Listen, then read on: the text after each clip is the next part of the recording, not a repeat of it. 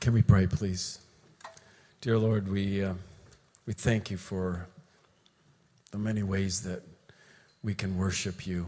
And now we move into just learning from your word. And we just pray for an anointing on Rod and his words and that we would hear what you have to say and teach us, Lord. In Jesus' name we pray, amen. amen. Thank you. I, uh, I talk to other pastors at other churches sometimes, and one of the things that they bemoan a lot is where are all the 20 somethings and college students?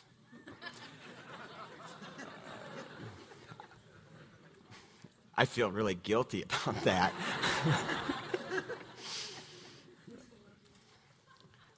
but I just bless God, um, not that so many of them are here, but what you're about. It inspires me.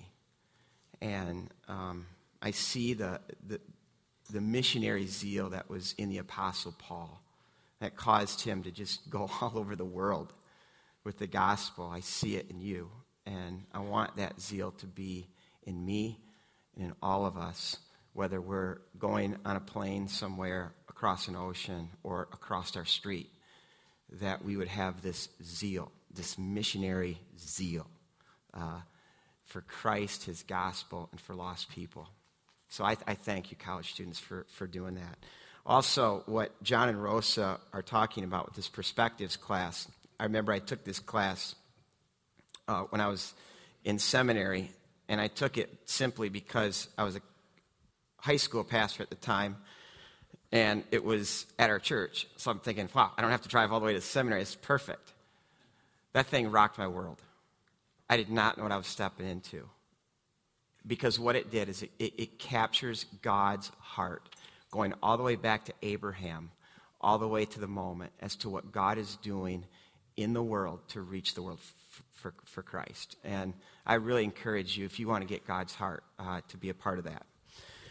Okay, we are coming to the end of our series on the kings. And I don't know if you've noticed this yet, but what we've been studying really takes up the whole middle part of our Bible, especially when you consider that the prophets, all the prophets in the Old Testament, are really writing during this time period. And yet, so few Christians, I think, understand this part of the Bible. We, we start at the beginning sometimes and, and then we go right to the end, but we skip the middle. And what I've found in looking at the middle is that it has really helped me understand that much more the beginning and the end. And I mean, this is just an awesome story. The Bible starts in Eden, the Bible is going to end in Eden, but what we're looking at now is how it gets there, how God takes it there. So let's go in our Bibles to Second Chronicles 36. And I will be uh, jumping around a little bit, but we'll start here. And if you have a blue Bible like mine, this is, this is found on page 333. Let's stand for the reading of God's Word.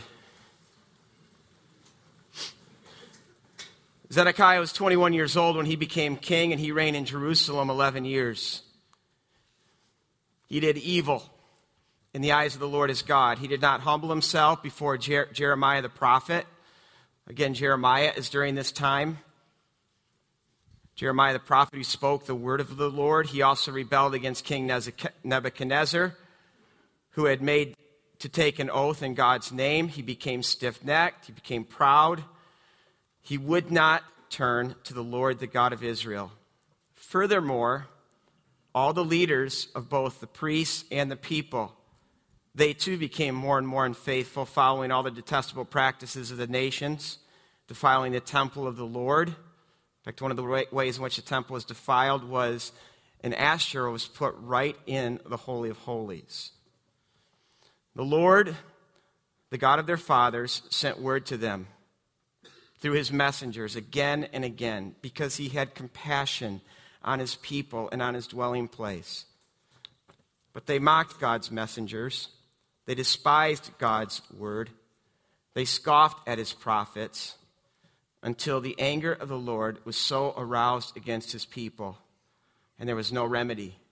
He brought up against it the king of the Babylonians, who killed their young, with the sword in the sanctuary and spared neither young man nor young woman, old man or aged. God handed all of them over to Nebuchadnezzar. He carried to Babylon all the articles from the temple of God, both large and small, and the treasure of the Lord's temple, and the treasures of the kings and his officials. They set fire to God's temple. They broke down the wall of Jerusalem. They burned all the palaces. They destroyed everything of value there. He carried into exile to Babylon the remnant who escaped from the sword, and they became servants to him and his sons until the next kingdom, the kingdom of Persia, came to po- power. And the land enjoyed its Sabbath rests. All the time of its desolation, it rested until 70 years were completed in fulfillment of the word of the Lord spoken to Jeremiah. This is God's word. You can be seated. Now, we uh, didn't read the first half of the chapter, but basically, Judah has become a punching bag. I mean, two superpowers are just pounding her. Egypt is on one end, and the Babylonians are on the other end. And I like how the author just kind of matter of factly puts this in, in verse 17. He says, Babylonians, come and young and old, man, woman, and child were killed by the sword. So, really, what you need to imagine here is something that's unimaginable to us. We, we, we really can't imagine this, but it's a bloodbath. It's a bloodbath. In 2 Kings, when you read that, it gives a little bit more detail about this because what we know is that the Babylonians have now replaced the Assyrians as the world's superpower. And what they want is they want Judah to become a vassal state of theirs. So the first thing they do is they come in with their army, they pillage Jerusalem, and they take into captivity 10,000 of their best and brightest. And that right there is the context for the book of Daniel. They then remove the king, and then they put their own king, a puppet king, from the people of Judah as their king. And That's Zedekiah. Zedekiah, for some reason, doesn't play the puppet role. Instead, he plays the tough guy. He rebels against Babylon. Now it's game over. Because in 2 Kings 25, verse 1, it says Nebuchadnezzar comes a second time with his vast army. He lays, lays siege to Jerusalem for two years. Now, siege, laying siege, is simply just surrounding a city, cutting off all supply lines, and starving it to death. The text says four months into the siege, the food runs out. It's gone. This is how Lamentations described then the next year or so in the, in the city of Jerusalem. This is Lamentations 4. The tongue of the suckling infant cleaves to its palate for thirst. Young children beg for bread. No one extends it to them. Those who once feasted extravagantly lie destitute in the streets. Those who were brought up in scarlet clothing wallow in garbage. Their appearance has become blacker than soot. They are not recognized in the streets. Their skin has shriveled to their bones. It became dry as wood. Hands of compassionate mothers have boiled their own children, they have become their food.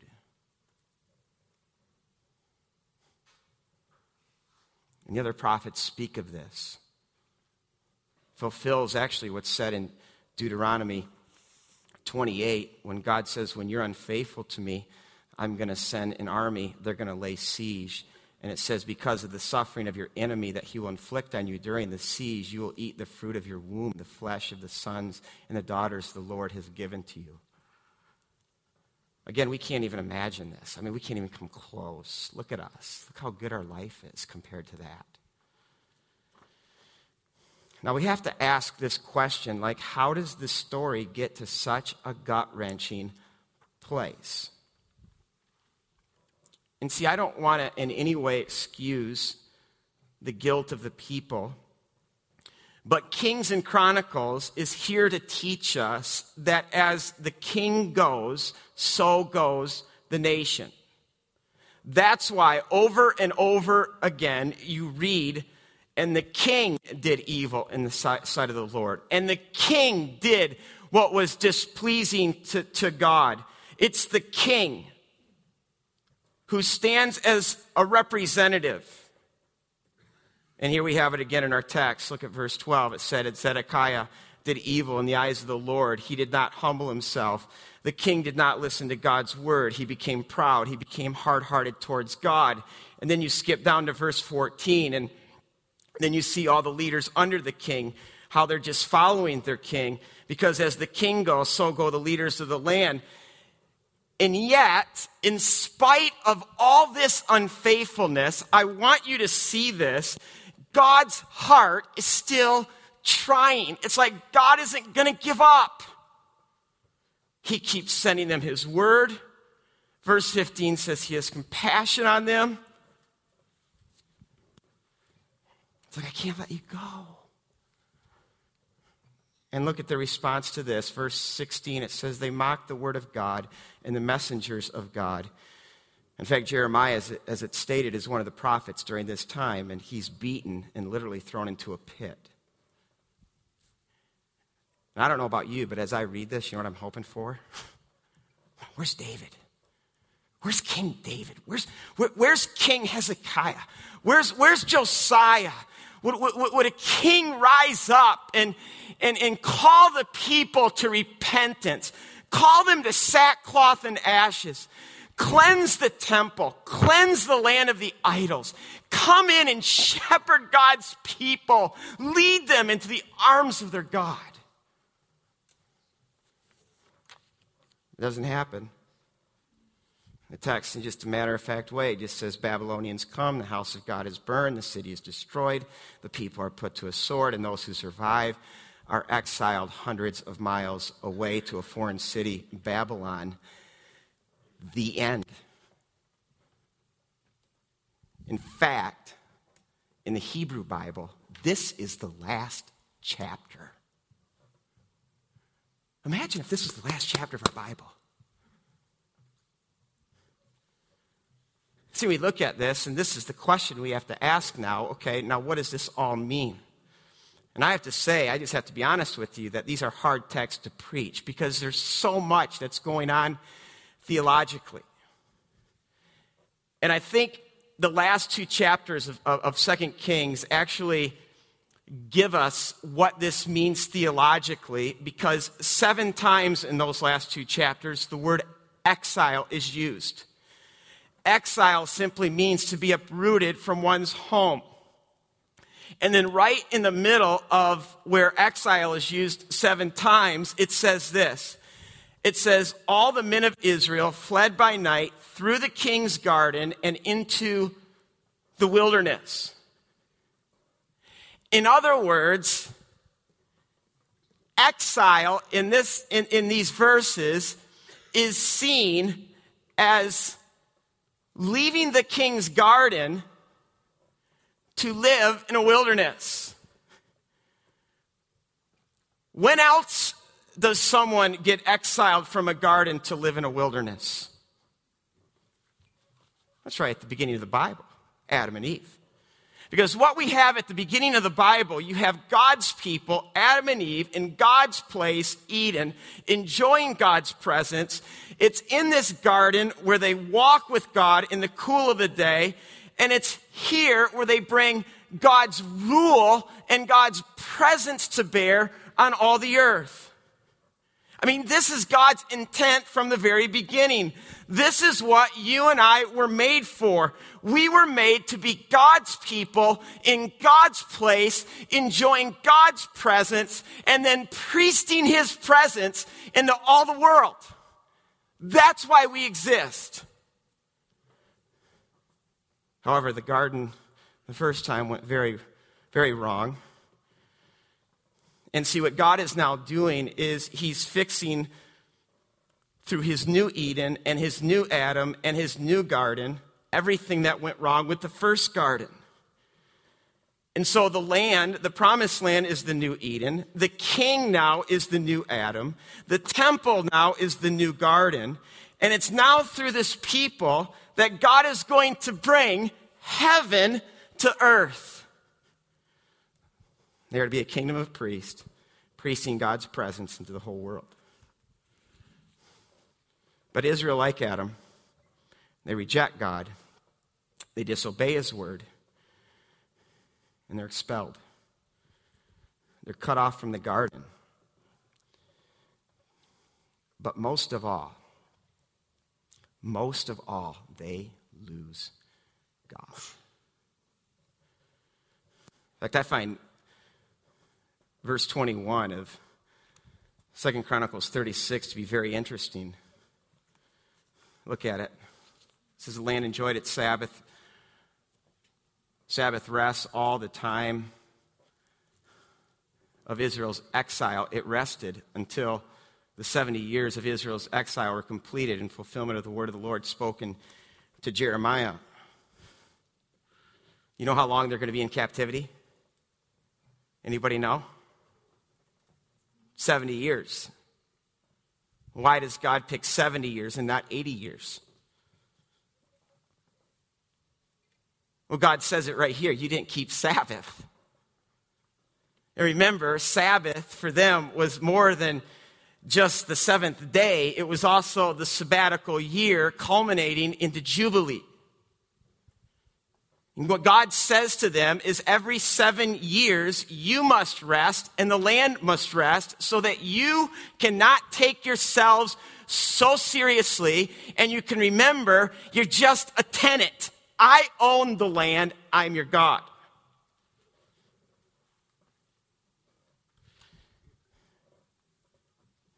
Do you know how much time elapses between the first king Saul and the last king Zedekiah? Well, do the math of this text and take a guess. Almost exactly 490 years.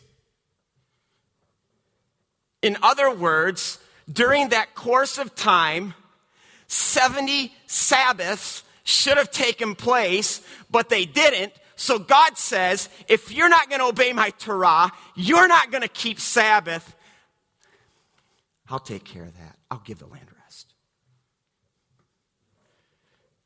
And see, Sabbath, it's God's word. Even maybe more than this, Sabbath is the sign of the covenant. It's a, it's a sign of the marriage. It's the wedding ring that God's people are to wear. But God's people didn't want to wear it. They didn't honor the marriage. In fact, this is consistent also with the first exile because in Genesis 3, verse 23, where it talks about Adam and Eve being exiled from the garden, it says, Then therefore God sent Adam out of the Garden of Eden. And that word sent out in Hebrew is shalah. Shalah is their word for divorce. And so this is more than just a kicking out and we no longer get to live in this paradise. But what the Bible wants us to see is that this is a divorce. There is now separation in this marriage between God and his people. And see, just like the first exile, what we just read, it's first and foremost about a broken relationship between God and his people. The people are not just expelled from the land, they are cut off from God. That's why in Hosea 1, when the, when the prophet describes all this, in fact, read Hosea 1 through 3 this week. But, but, but God says, Ami, my people have become lo ami, not my people. And I think Ezekiel 16, which is where I want to camp for a lot of the sermon this morning, I don't think there's a chapter in the Bible that sums up the Old Testament more than Ezekiel 16. Let's turn there.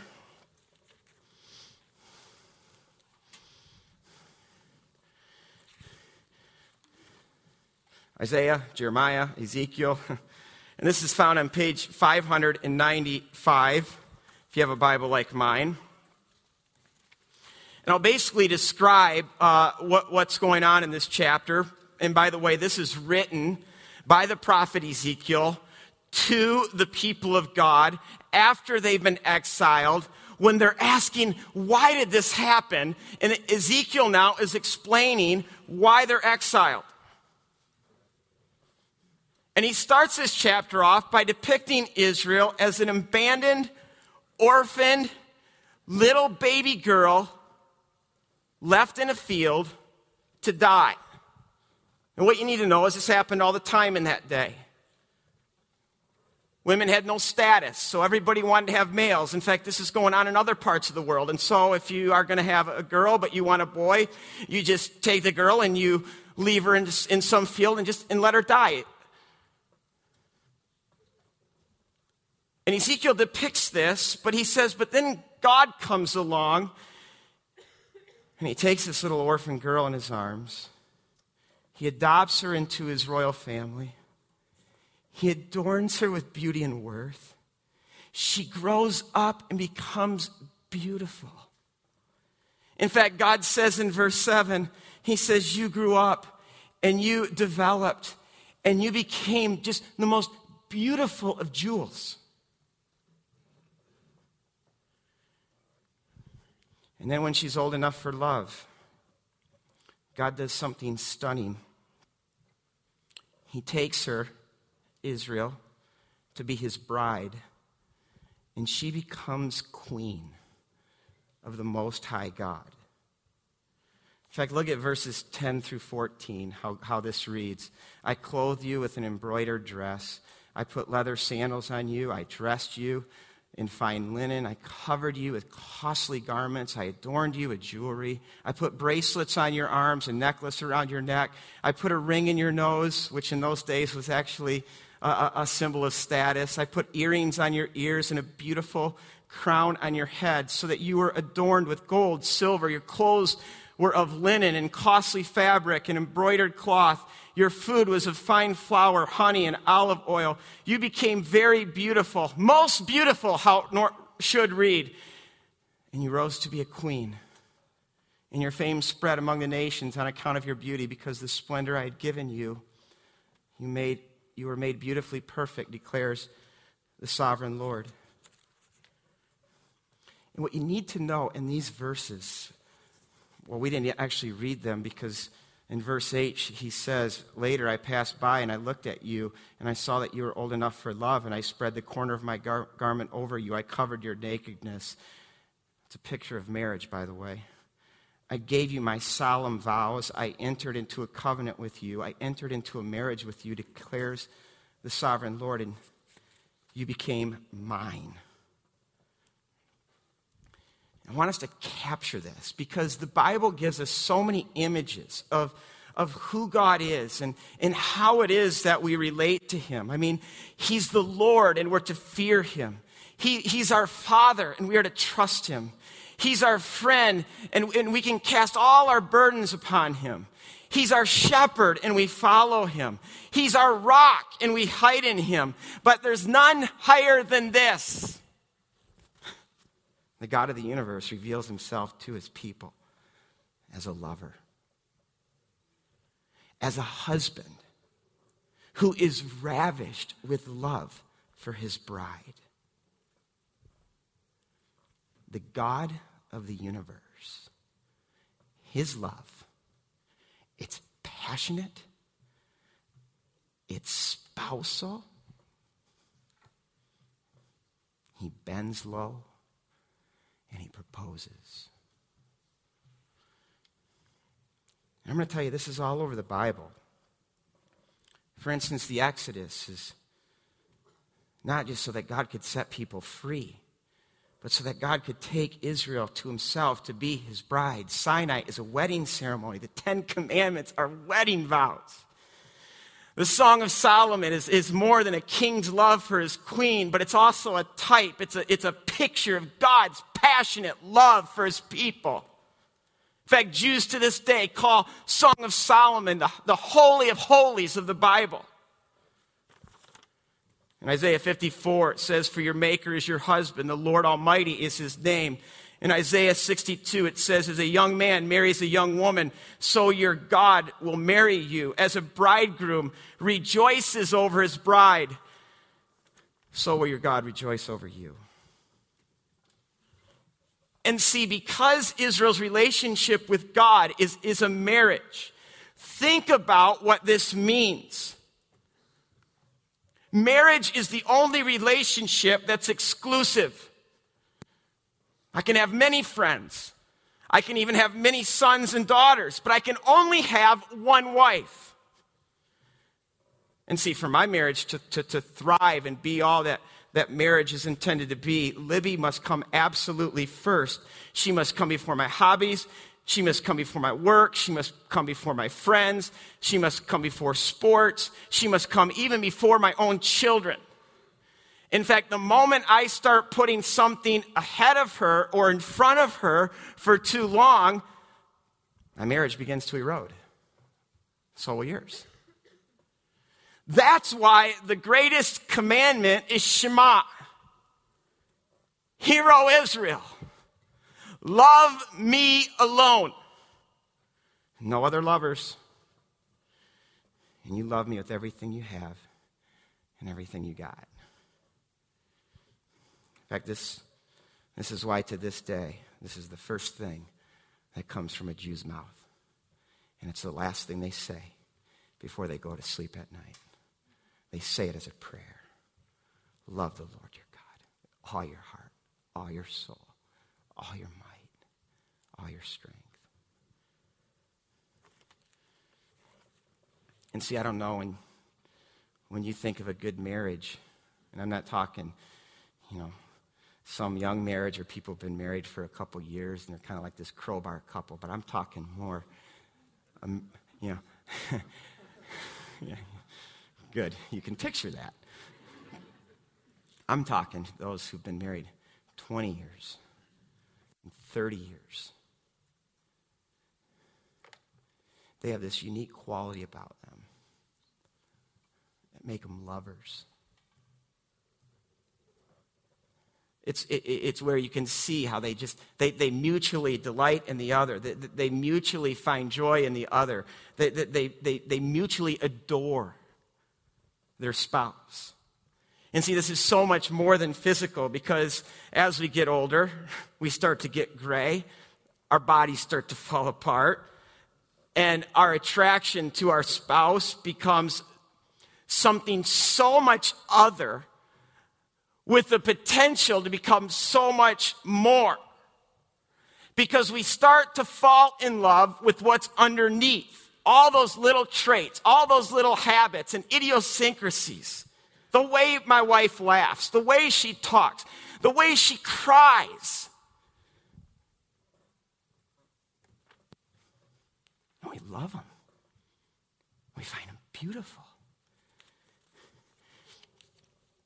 And see, this is, this is what God is saying about his people.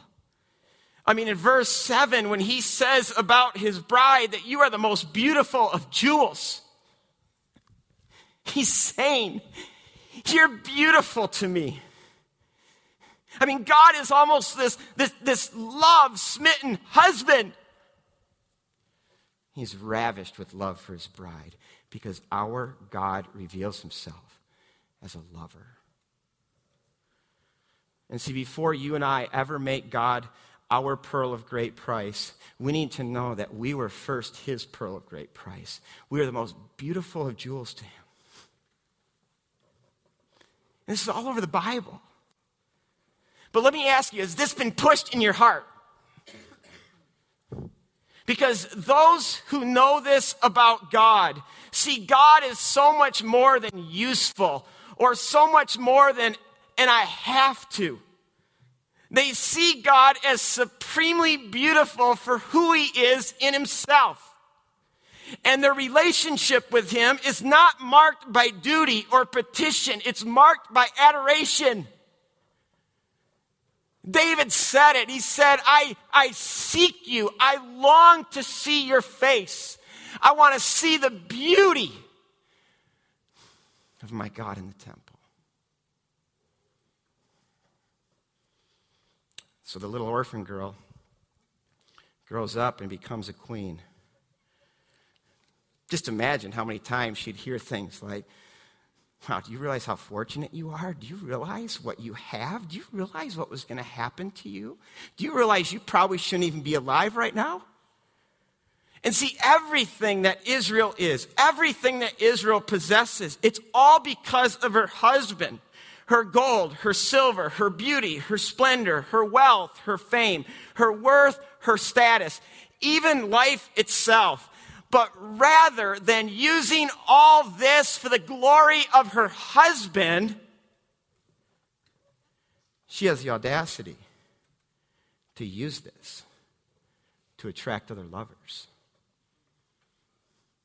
In fact, Ezekiel uses two images in the verses that follow. And I'll be honest with you, if I read this in the actual Hebrew, it's, it's almost too shameful to read. I'd probably have to have a bag over my head as I read it. Because Ezekiel basically will use two images idolatry and, and, and adultery. He uses these images interchangeably. Look at verse 15. Here's the big but statement. But you trusted in your beauty, you used your fame to become a prostitute. More literally, more edgy in the Hebrew, a whore. You lavished your favors on anyone who passed by, and your beauty became his. You took some of your garments to make gaudy high places where you carried on your prostitution. Such things should not happen, nor should they ever occur. You also took fine jewelry that I gave to you, the jewelry made of my gold and my silver, and you made for yourself male idols. You engaged in prostitution with them. Skipping down to verse 20. You took your sons and your daughters, whom you bore to me, and you sacrificed them as food to the idols. Was your prostitution not enough, says the Lord? And then you get down to verse 25, and it says, And you went to Main Street, and you built your lofty shrines, and you degraded your beauty, offering your body with increasing promiscuity to anyone who passed by. And again, I'm not reading this for shock effect, but I, I, I, want you to hear how this sounds in the actual Hebrew. You, sh- you set up shop at every main street, and you spread your legs like a whore to everyone who passed by. That's addiction. That's sexual addiction. Israel, you've become a sexual addict. And see the reason why, why Ezekiel uses this graphic language. It's not that her sin is, re, is reduced to sexual addiction, but what sexual addiction is physically, Israel has now, is now that spiritually. Because we all understand that sexual uh, desire is this obsessive force, but not all of us feel the force, the obsessive force of idolatry. But what I, Ezekiel is showing us is that idolatry and adultery are the same thing. And see, an idol is, is simply anything that we look to other than God where we can get our sense of worth, our sense of value, that thing that will heal our ache or fill the void, anything that makes us feel loved or esteemed. And so you might not think it's that big a deal to have these things in your life. But whatever that thing is, it could be your job, it could be your career, it could be your possessions, it could be your health, it could be your children, it could even be your ministry. What that thing is, it has become a lover, and you are in bed with that thing. Because anything that you and I look to right now, besides God, to provide for us our primary sense of worth and value, our sense of identity, that thing is an idol, a lover and we're committing adultery. And see, I don't think anyone's going to make a big deal today about you being in bed with your job or the pursuit of money and things, or the need to give your life to being so good at a sport because you find all your sense of worth in that. But boy, if we find out that you're in bed with a girl, but to God, they're the same. Because all idolatry is idolatry, is adultery. Because this is a marriage. And see, in a marriage, God is giving more than just his will and his decrees and even his name. But what God does in marriage is he gives his very heart. He becomes vulnerable. Because love, when we love someone so much, it always makes us vulnerable. And therefore, we need to see sin not just as breaking the rules, but sin is breaking God's heart. And so sin not only makes God an angry king or an upset father or a disappointed friend, but sin makes God a wounded lover.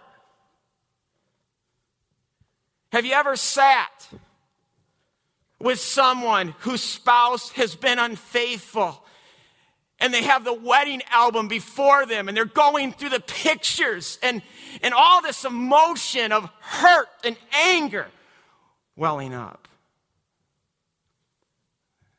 That's what Ezekiel 16 is. It's like God's going through the album. He's looking at the pictures.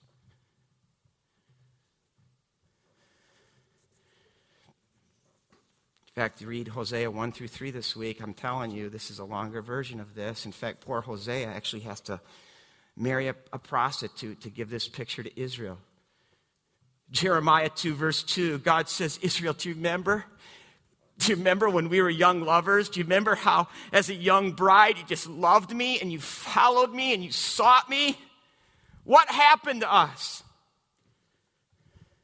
So if you're wondering why God's allowing Second Chronicles 36, because he is this kind of God.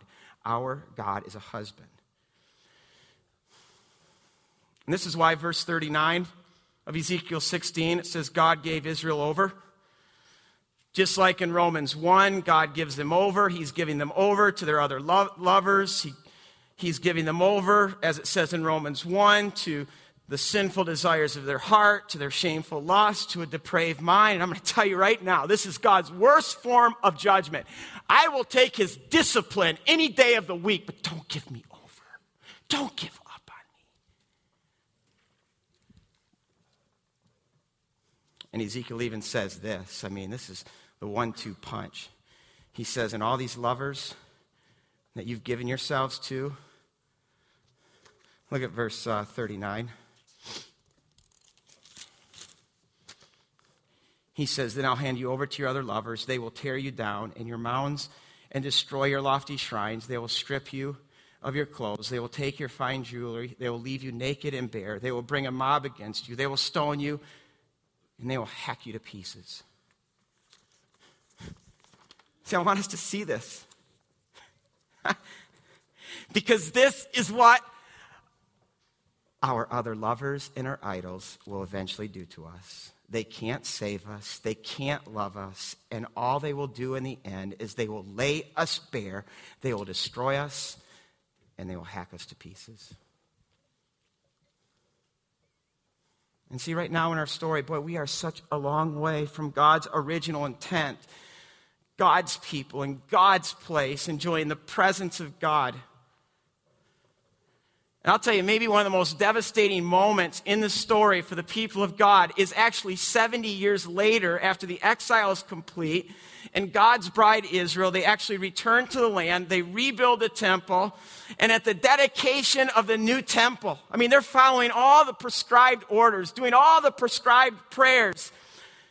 And this is what it says in Ezra 3, verse 12. But many of the older priests and Levites and family heads who had seen the former temple, they wept aloud when they saw the foundation of this temple. While many others shouted for joy, no one could distinguish the sound of the shouts of joy from the sound of the weeping because there was so much noise. They wept. And why'd they weep? I mean, I always thought they wept because, oh, they're looking at this temple and what this temple looks like compared to the glory of Solomon's temple. But that's not why they wept. What happened when God first entered his tabernacle and then when he entered the temple? There was wind, there was fire, there was earthquake, and the people fell face down. And this time there's nothing. God didn't come back. God's absent. All we have is an empty building. How sad would that be right now? If we were all here right now and, and God wasn't here. Just empty. We were singing our songs and preaching our sermons and, and doing, but no God. No God, and we have nothing. This is the significance of, of Acts 2 Pentecost. The wind and the fire, and the earth shakes because the Lord is entering his temple. And all the earth kept silent. See, when God's in his holy temple, we will silence. We will silence the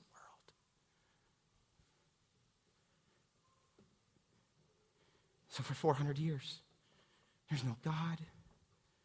God's not speaking. There's no real prophet of God. There's no real priest of God. There's no real king. I mean, you need to feel the ache. You need to feel the absence.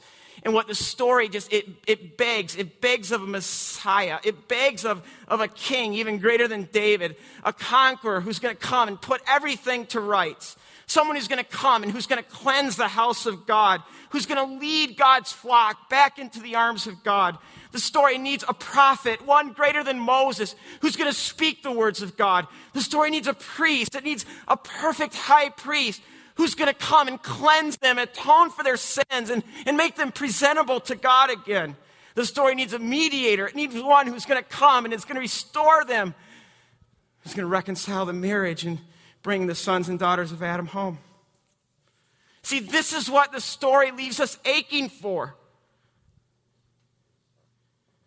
What's God, God what's God going to do? Well, let me end with this. Look at verse 59 of Ezekiel 16. This is what the sovereign Lord says I will deal with you as you deserve, because you have despised my vows, my oath, my marriage, by breaking my covenant, my marriage. I'm going to give you what you deserve, God says in verse 59. But then in verse 60, he says this He says, But I'll remember the covenant, the promise that I made with you, and I will establish an everlasting covenant, an everlasting marriage with you. And I don't know if you feel the tension of this, but this right here is the narrative tension that you find throughout the whole Old Testament. Because, on the one hand, if you're unfaithful to God and you're unfaithful in this marriage, you get what you deserve. I mean, you're left in the cold. Marriage is done.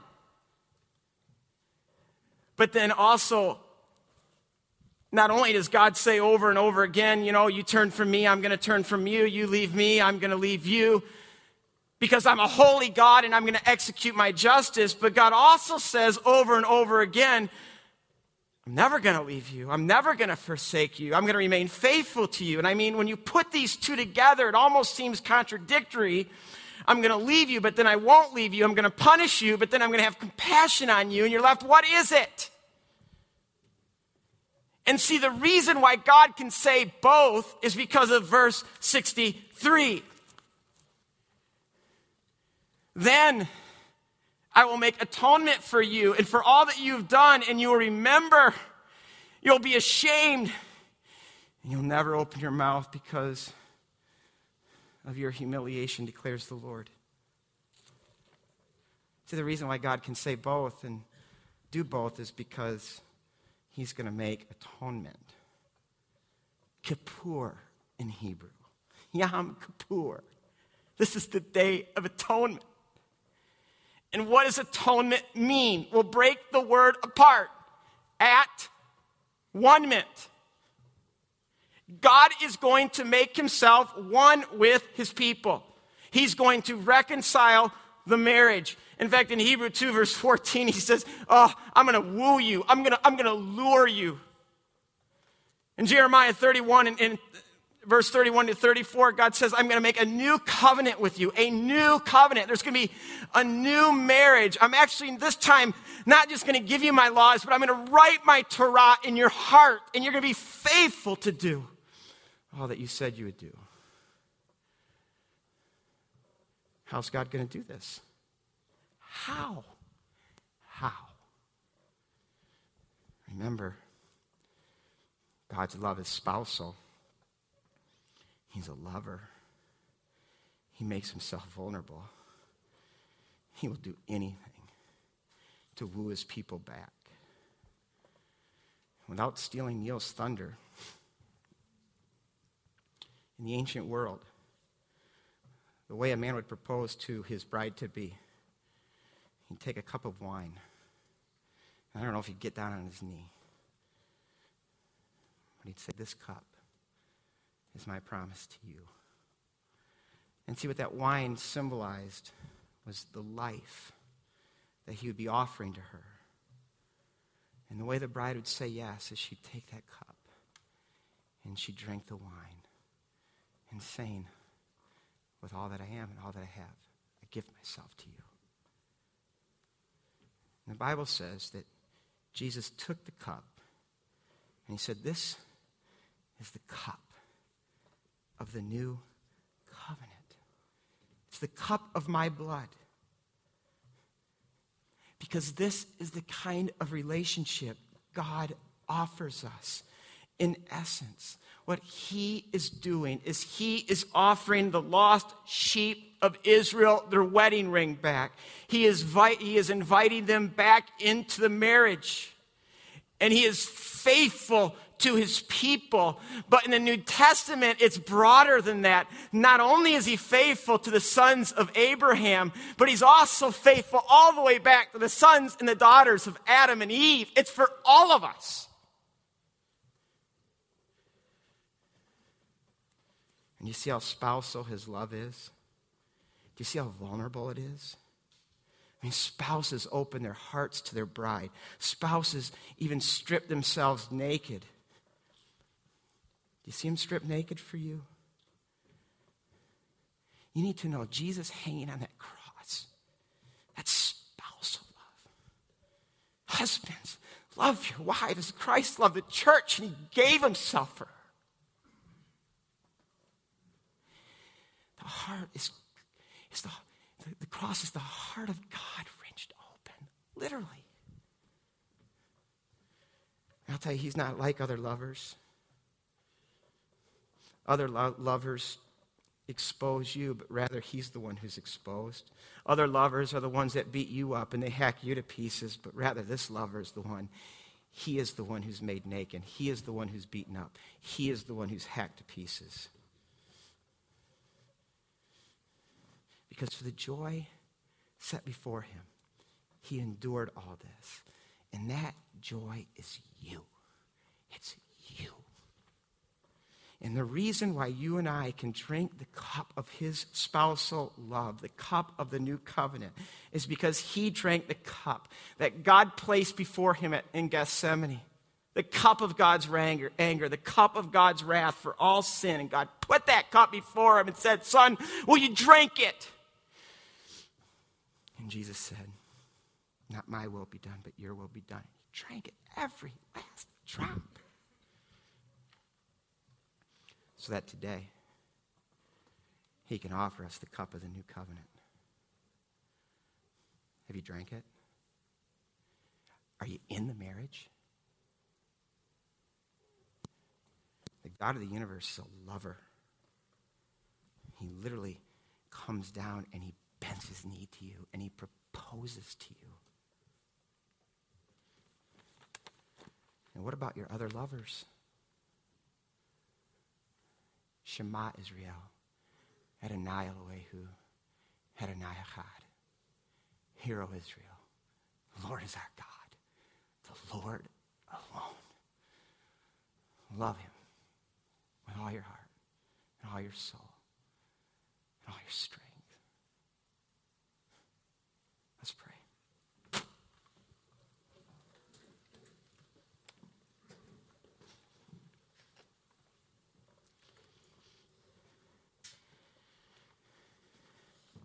Thank you, Jesus. You're so much more than you even have to be. Open the eyes of our heart to see the bankruptcy and the destruction of other lovers.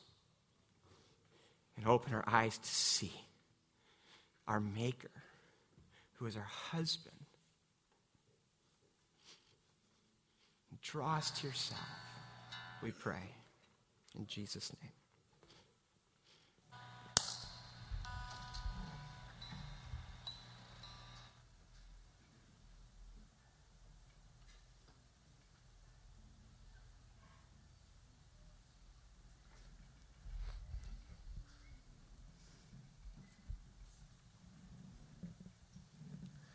Could we just pause for a second?